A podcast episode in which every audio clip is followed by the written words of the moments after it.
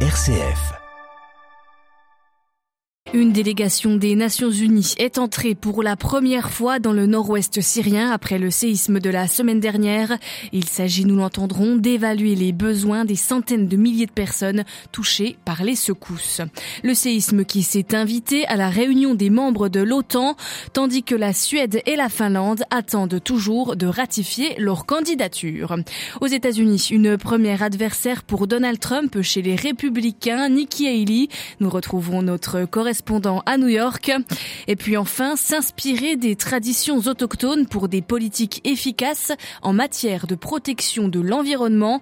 Dans notre dossier en fin de journal, nous serons avec Espérance Nyota, coordinatrice de l'Union pour l'émancipation de la femme autochtone en RDC.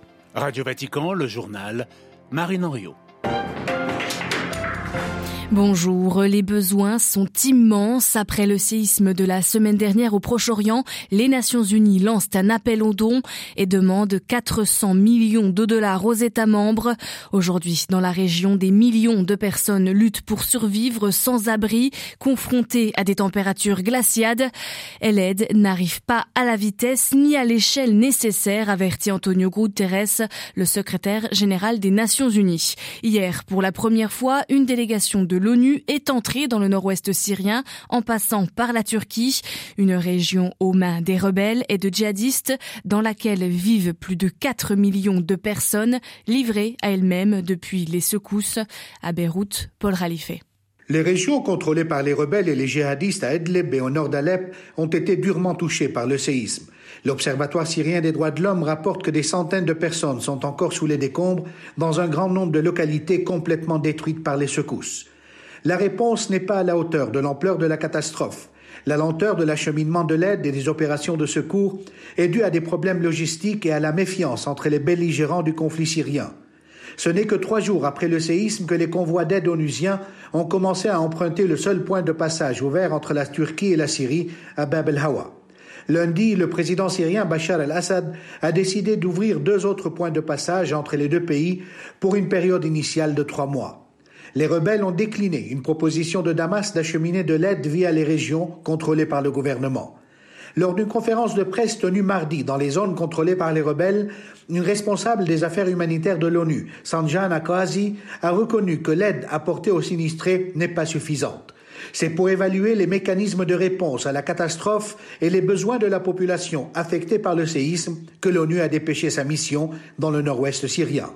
Paul Khalife, Beyrouth, RFI pour Radio Vatican. Et le bilan des victimes du séisme ne cesse de s'alourdir. Près de 40 000 morts en Turquie et en Syrie.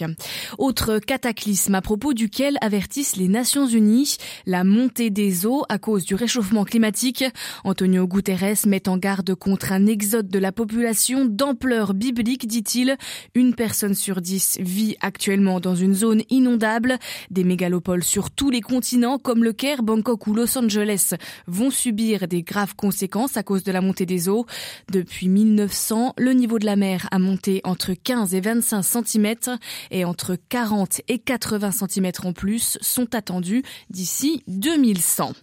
Après les accusations de la présidente moldave, la Russie se défend et dément tout plan de déstabilisation de la Moldavie. La veille, Chisinau accusait Moscou de préparer de violentes attaques dans son pays, petit voisin pro-occidental de l'Ukraine des, des affirmations absolument infondées et sans preuve, tense le, le chef de la diplomatie russe. Les ministres de la Défense des 30 pays de l'OTAN sont réunis actuellement à Bruxelles pour discuter en particulier de la fourniture de munitions à l'Ukraine, mais le tremblement de terre en Turquie et en Syrie joue l'invité surprise à cette réunion, non seulement à cause de l'aide apportée par l'OTAN à l'allié turc, mais aussi parce que les élections turques pourraient être retardées ce qui obère encore plus la perspective de voir la Turquie ratifier les candidatures de la Finlande et surtout de la Suède, avec qui elle est en délicatesse. À Bruxelles, Pierre Benazet. Le secrétaire général de l'OTAN reconnaît pour la première fois que Suède et Finlande pourraient ne pas entrer ensemble dans l'Alliance Atlantique. Jens Stoltenberg préfère souligner le fait qu'elles ont déjà vu leur candidature ratifiée par 28 pays alliés sur 30, puisque la Hongrie n'a pas non plus finalisé la ratification. La Finlande et la Suède s'intègrent de plus en plus dans les structures civiles et militaires de l'OTAN. La Finlande et la Suède sont autour de la table de l'OTAN, participent à nos réunions et à nos consultations. La Finlande et la Suède sont donc beaucoup mieux placées qu'avant leur candidature.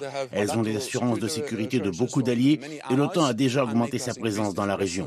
Donc, la Finlande et la Suède sont déjà beaucoup plus proches de l'OTAN et très intégrées.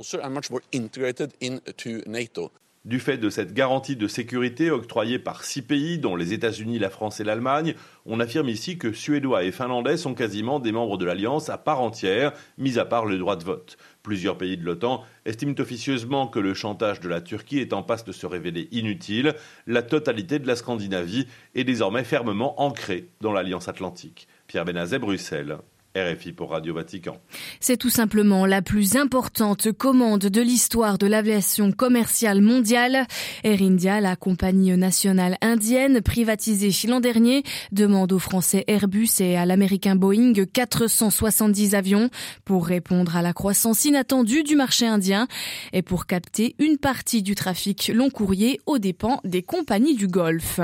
Les autorités indiennes ont perquisitionné hier les bureaux de la BBC à New Delhi et à Cette enquête intervient près d'un mois après la diffusion en Grande-Bretagne d'un documentaire critique sur le Premier ministre indien Narendra Modi et ses actions contre la minorité musulmane. À New Delhi, Emmanuel Derville. La perquisition a été menée par les agents du fisc indien mardi matin.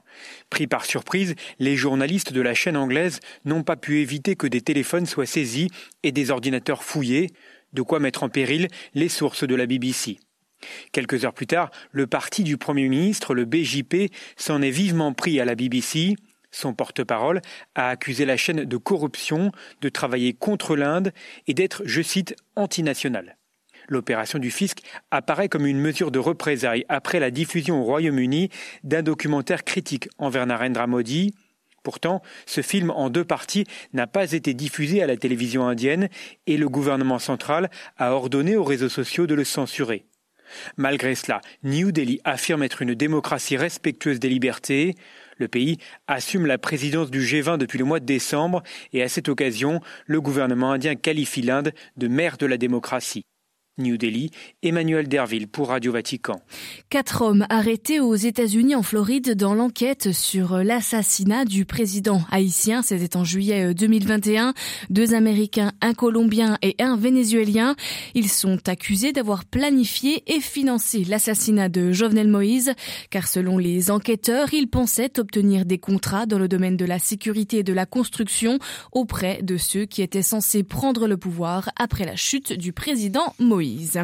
Aux États-Unis, une première adversaire pour Donald Trump, la républicaine Nikki Haley, a annoncé hier sa candidature à la présidentielle de 2024. Ce n'est pas une grande surprise, on connaissait ses ambitions. À New York, Loïc Laurie. I'm Nikki Haley and I'm running for president. À 51 ans seulement, Nikki Haley a des arguments à faire valoir. Première femme gouverneure de Caroline du Sud, puis ambassadrice de Donald Trump à l'ONU, un poste qui l'aura fait connaître au-delà des frontières américaines. Il est temps de laisser la place à une nouvelle génération, dit-elle dans une vidéo de campagne. La gauche socialiste pense pouvoir réécrire l'histoire. La Chine et la Russie sont en ordre de bataille. Ils pensent tous pouvoir nous intimider, nous manquer de respect. Vous devriez savoir ça à propos de moi. Les tyrans ne me font pas peur. Et lorsqu'on leur envoie un coup de pied, cela fait encore plus mal avec des talons hauts. Femme et fille d'immigrés indiens, elle marque sa différence tout en défendant un programme très classique qui est responsabilité fiscale et protection des frontières. Une ligne moins clivante que celle de Donald Trump, mais qui ne devrait pas la faire sortir du lot face à d'autres candidats potentiels, Ron DeSantis, Mike Pompeo ou Mike Pence. Une chose est sûre, Donald Trump ne sera finalement pas parvenu à effrayer la concurrence, même s'il reste le favori côté républicain, et Nikki Haley une candidate mineure, pour l'instant en tout cas. New York, Loïc Loury, Radio Vatican. Au Panama, la plus grande décharge du pays est touchée par un incendie qui génère un nuage de fumée hautement toxique au-dessus des habitations en marge de la capitale. L'extinction de cet incendie pourrait prendre plus d'une semaine, avertissent les autorités.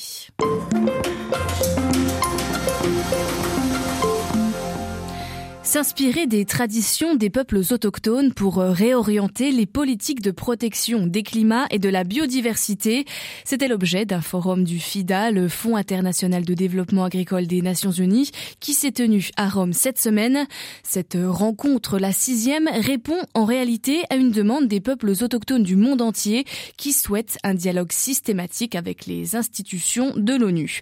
C'est ainsi qu'au fil des réunions, les méthodes et les traditions ancestrales de 476 millions d'autochtones répartis dans 90 pays de la planète sont étudiées et prises en compte dans les stratégies de développement et de lutte contre les changements climatiques et pour la protection de la biodiversité. Pour euh, Expérience Nyota, la coordinatrice de l'Union pour l'émancipation de la femme autochtone, une ONG basée en RDC et qui représentait l'Afrique à ce forum FIDA, la contribution des populations autochtones mérite la plus grande attention. On l'écoute. En fait, les peuples autochtones ont ou sont une réponse par rapport à la problématique des changements climatiques à travers leur culture. Naturellement, les peuples autochtones vivent dans la forêt, vivent de la forêt, vivent de la biodiversité. Alors, eux savent comment gérer toute cette biodiversité afin de l'avoir avec eux continuellement sur des années, des décennies, des centaines de millénaires. À travers leur culture, ils savent comment gérer rationnellement les ressources différemment des autres communautés.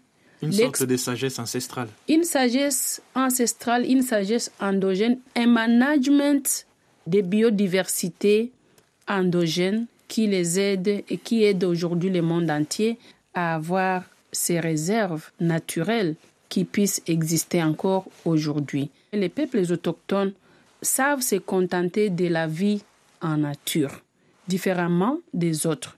Et eux ne détruisent pas donc la forêt, ne détruisent pas la biodiversité. Dans le cas de la préservation des espèces animales, ils savent préserver cela. Moi, je voudrais savoir ce que le monde qu'on appellerait moderne peut apprendre de la manière de faire de ces peuples autochtones en ce qui concerne la résilience et le système alimentaire. En effet, le système alimentaire traditionnel des peuples autochtones prend en compte toute la chaîne des valeurs. La chaîne des valeurs dans l'agriculture, la chaîne des valeurs dans l'élevage, et ainsi de suite. Partant de l'agriculture, disons, on doit avoir la bonne sémence, une sémence qui est naturelle. Nos sémences naturelles ou originales ont la capacité de produire.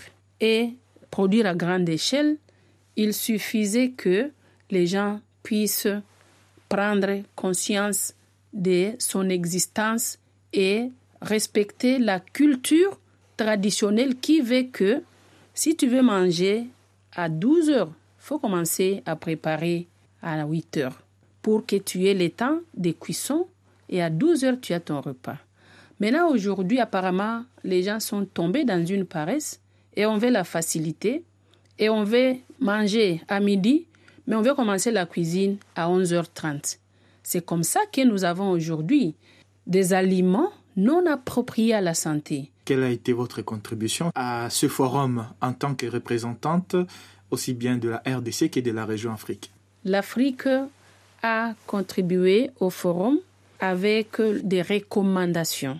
Le souhait est que le FIDA puisse accroître le financement de l'action climatique qu'il va allouer aux peuples autochtones.